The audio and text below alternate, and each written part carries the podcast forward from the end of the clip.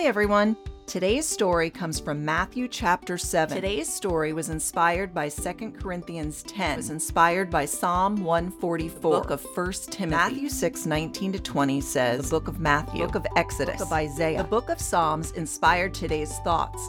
The Psalms are a collection Sandy of prayers Sheridan and praise is a mother with a heart for encouragement.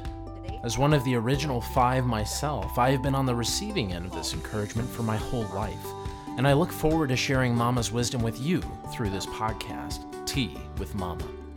Visit versesfrommama.com to access this biblical wisdom through this podcast, among so many other Bible based resources that will help you build your faith and understanding of the Bible.